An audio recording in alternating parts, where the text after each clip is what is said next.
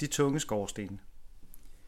Jeg kan huske den gang i 1989 til 1992, da vi var i gang med at bygge fire inspektionsskibe for marinen. Det gik helt galt, da vi skulle bygge den første skorsten. Vi fik selvfølgelig tegningerne fra tegnestuen, og da vi begyndte at bygge, der kunne vi hurtigt se, at skorstenene ville blive meget tunge. Vi spurgte flere gange dem, der havde lavet tegningerne, altså ingeniørerne, om det kunne passe, at der skulle puttes så meget i hver skorsten. Ingeniørerne sagde, at det var helt rigtigt.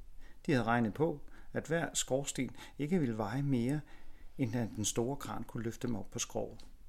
Og så måtte vi jo bare i gang med at bygge, selvom det undrede os.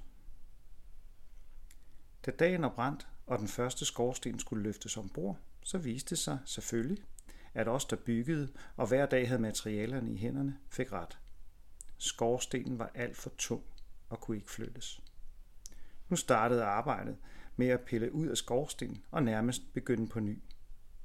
Jeg husker det omtalt som en af de helt store fejltagelser i Svendborg Værfts historie.